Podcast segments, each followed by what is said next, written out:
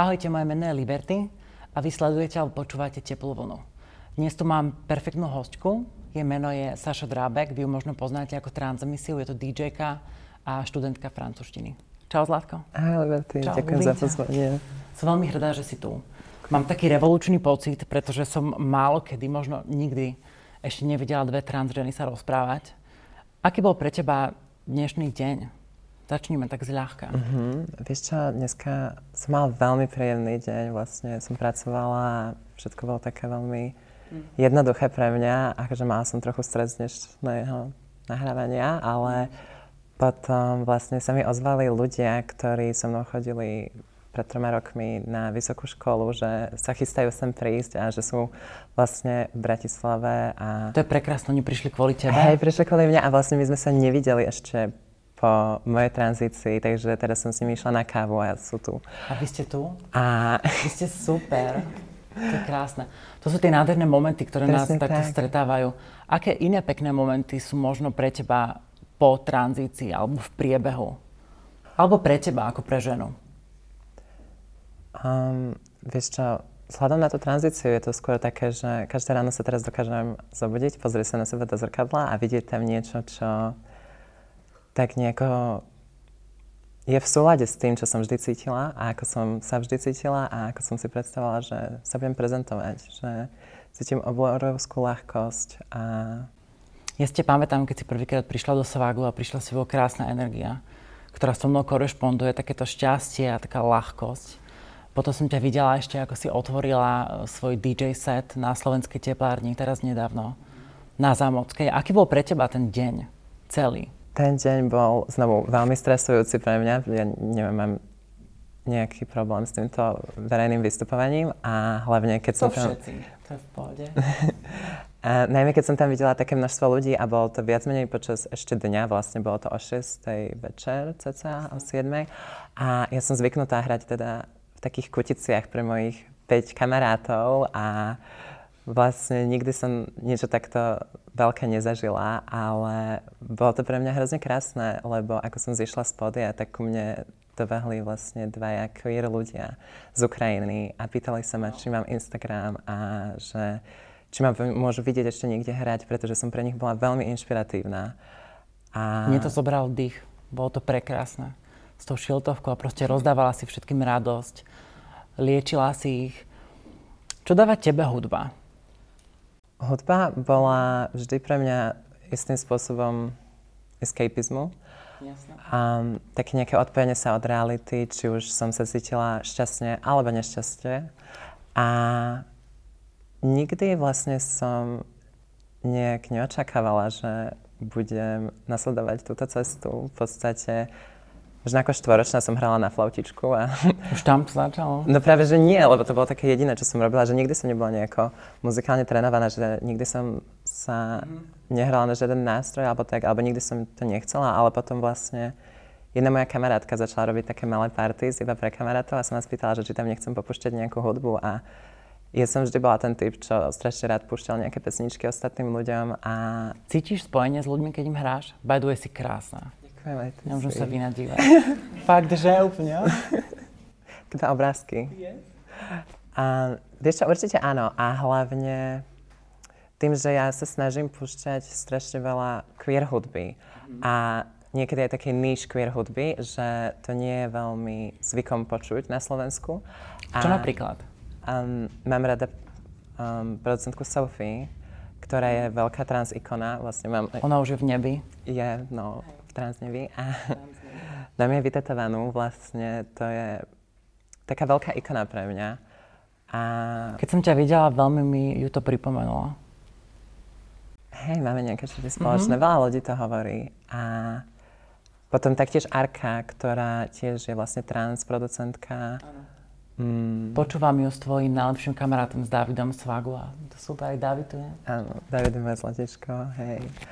A Hej, mal som jednu príležitosť hrať v uh, Kultúráku a bola to úplne malinká akcia, vlastne veľa sa o tom nevedelo, ale prišlo tam fakt, že nesmierne množstvo mladých queer ľudí. Ako veľmi to je potrebné, vytvárať komunitu. Presne tak. A boli to takí queer ľudia, ktorí akože si hovorili v tejto hudbe, ktorá im bola veľmi sympatická a potom vlastne za mnou prišli a strašne mi ďakovali a podľa mňa aj to bolo pre nich také niečo výnimočné v tom, že videli proste vyautovanú trans osobu, ktorá hrdo žije svoj život a teda má tu možnosť púšťať tie pesničky pre nich a že vlastne Ty si v tom bode, kedy dokážeš rozdávať tú slobodu a tú lásku ďalej a vytvárať komunitu týmto spôsobom.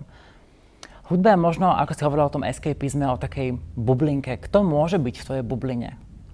V tvojom bezpečnom mieste, ktoré si vytváraš, čisto priatelia, alebo, alebo aktivity, alebo miesta?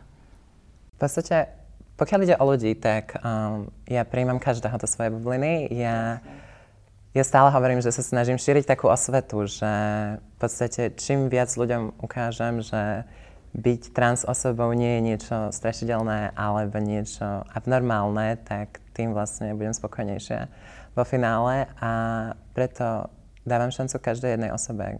Pokiaľ je tam nejaká vzájomná tolerancia a sympatia, tak určite viem byť s hocikým za dobré.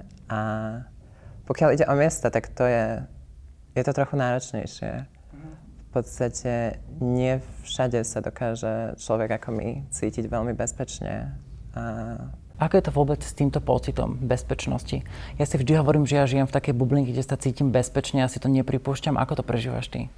Vieš čo, v tomto ja mám veľké šťastie, že ja mám vlastné auto. Takže... Z publika sa znelo... Oh. Hej, no, privilegium. Um, v tomto, uh, hej, som veľmi šťastná, um, pretože v podstate nemusím chodiť um, mestskou hromadnou dopravou alebo, alebo vlakom. Pretože... To je veľmi stresujúci zážitok aj pre mňa. Vždy je, vždy a vždy som to, vždy som to nenávidela a vždy som mala strašný stres. Podľa že... mňa aj, vy si predstaviť aj cis ženu, uh, ktorá vôbec není nadšená, keď musí ísť do električky. Niekedy neskoro večer. Podľa mňa veľa vecí nás spája ohľadom bezpečia. Myslím si, že Možno aj. práve toho opaku niekedy. Ako vnímaš trans komunitu na Slovensku? Ja nepoznám veľa, veľa báb a ty si ma úplne očarila, preto sa teraz rozprávame. Um, aká je tvoja skúsenosť s ostatnými trans ľuďmi? Ja mám veľmi dobrú skúsenosť s ostatnými trans ľuďmi a ja mám pocit, že poznám. My sme také dve pozitívne bublinky, mi sa to páči. Áno. Um, Mám pocit, že poznám už pomaly viac trans ľudí ako cis ľudí, aspoň teda v mojom bližšom kruhu. Mm-hmm. V podstate áno, poznám veľa, mám veľa trans žien kamarátok, zároveň mám aj veľa nebinárnych osôb za kam, kamarátov, áno. A taktiež poznám aj dosť trans mužov, že mám pocit, že sa to rozrastá, že tým, že aj som veľmi vokálna ohľadne mojej transexuality a Takže sa tí ľudia potom spájajú a dá sa nájsť podľa mňa. Píše ti niekto na Instagrame alebo akým spôsobom dokážeš pomôcť? Je to iba tá bublinka alebo sa dozvedáš aj o osudoch, ktoré dokážeš možno ovplyvniť zo svojho miesta? Vieš čo, um, toto sa dialo, lenže posledné dva mesiace som um, si dala takú pauzu, taký detox od sociálnych sietí. Mm, aby sme sa všetci inšpirovať. Um, hej, je to veľmi príjemné, mm. ale hej, na jednej strane mi toto chýba, že vlastne nemôžem ten Instagram alebo TikTok alebo hoci čo využívať ako šírenie tej pozitivity a šírenie tej správy o, o transrodovosti, ale na druhú stranu je to veľmi... Pretože ty si vlastne teraz plníš taký ten svoj um, pohár tej sebalásky a, a, a neplýtváš ňou možno svojím Hej, snažím sa sústrediť sa veľmi na seba a dostať sa do takého komfortného bodu, kedy uh-huh. budem spokojná so všetkým. Ja si myslím, že veľa vecí, ktoré robíme, tak robíme možno pre baby, ktoré m, mm, nevideli nás, keď začínali. Keď to teraz jedna z nich pozerá, alebo, alebo trans chlapec, alebo nebinárny človek, čo by si im povedala? Ako by si im možno poradila? Um, vydržte. Rozhodne vydržte ako veľmi zle to môže momentálne vyzerať.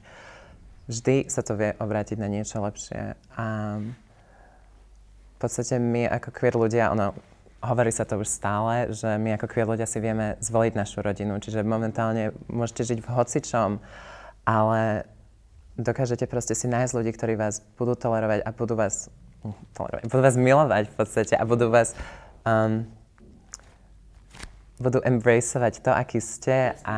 Objímu našu, našu špecifickú genialitu, lebo ja to tak vnímam. Aké transženy ťa inšpirujú? Um, tak už som spomenula teda Arko a Sophie, teda v tej hudobnej sfére. Um, Možno alebo čo ťa na nich inšpiruje? Lebo ja keď si pamätám, keď som videla prvé, tak mi vždy prišli také elegantné, krásne, múdre a možno nekonečne silné a chcela som byť ako, ako oni. Čo to je pre teba? Možno aké vlastnosti? Vieš rozhodne tá sila. Tu vnímam, že v podstate my ako transženy mám pocit, že sme extrémne silné v niečom, že sme fakt museli si vykopať tú cestu a ísť proste fakt cez blato nenávistí a škaredých pohľadov a urážok a proste stojíme v našich dvoch metroch tom... a stojíme... Presne. Ale to je na tom to krásne, že sme neostali, že sme neostali nejaké zatrpknuté alebo že sa nebojíme nachádzať tú lásku, lebo je strašne, strašne veľa. Ak by si mala čarovný prútik a mohla by si spraviť niečo, možno veľmi reálne na to, aby si ovplyvnila vývoj a možno branie trans ľudí na Slovensku, čo by to bolo? Neviem. Um, tak ja stále si myslím, že čím viacej sa o tom budeme rozprávať a čím viacej to budeme ľuďom približovať, aj možno takýmto spôsobom, ako teraz my máme mm-hmm. normálnu konverzáciu, ako normálni ľudia, ako všetci yes. ostatní, tak v podstate tým, že mm, ja som raz sledovala rozhovor s tebou a nejaký iný a tam si vlastne priblížila ten fakt, že trans ľudia väčšinou v médiách boli zobrazovaní buď ako vrahovia, alebo delikventi, alebo nejakí degeneráti. A myslím si, že aj tým, že v podstate budeme mať uh, v médiách trans osoby, ktoré vystupujú ako, ako bežní ľudia, akože proste nebudeme z nich robiť Presne, ja som sa nikdy ako transžena nevidela v tých filmoch, pretože ja som bola tá, ktorá utekala pred tým, pred tou kreáciou toho režiséra ako tá, ako tá žena, nie ako ten, nie ako ten nejaký konštrukt, nejaké fantázie. Um, keby si ešte raz prechádzala um, svojimi časmi na strednej škole alebo na základnej škole, čo by ti najviac pomohlo? Asi ako som už spomenula, že by sa o tom rozprávalo. Možno nejaká výchova, sexuálna výchova alebo etická výchova, vieš to predstaviť? Mm, viem si to predstaviť. Um, možno nie teraz, ale eventuálne si viem predstaviť, že, že by sa tieto veci rozoberali aj v škole, pretože mám pocit, že deti alebo mladí ľudia veľa nasávajú a veľa dokážu pochopiť, dokým proste tam nie je dostatočne zasadené to semienko nenávisti, ktoré vlastne núti ľudí odsudzovať niečo, čo im nie je blízke alebo nie je známe, tak si myslím, že v tej škole alebo v nejakom inom priestore vzdelávacom by sa určite malo hovoriť Presne, aj ja o predstaviť, že takéto debaty by sa normálne live robili v školách, že by sa vlastne stretávali trans ľudia alebo, alebo možno hoci ktorá minorita a dával by najavo, že sme tu a existujeme a môžete sa nás pýtať otázky a sme otvorení. Ak boli tri slova, ktorými môžeš samu seba definovať možno ako dieťa alebo ako vyrastajúcu ženu, a teraz, aké by boli tie tri slova? Hmm, tak si to bolo asi nesmelá, um, vystrašená a smutná. A momentálne um, som teda, cítim sa veľmi sebavedomo, viac menej šťastne a spokojne, čiže nastal vo mne veľmi veľký obrát. Ja som strašne rada, že som ťa tu mohla mať. Bolo to pre mňa veľmi inšpiratívne a veľká podsta. Um, toto bola Saša Drábek. Teplú vlnu môžete sledovať alebo počúvať tam, kde ju vždy nachádzate na všetkých podcastových platformách a my sa tešíme na ďalšie videnie.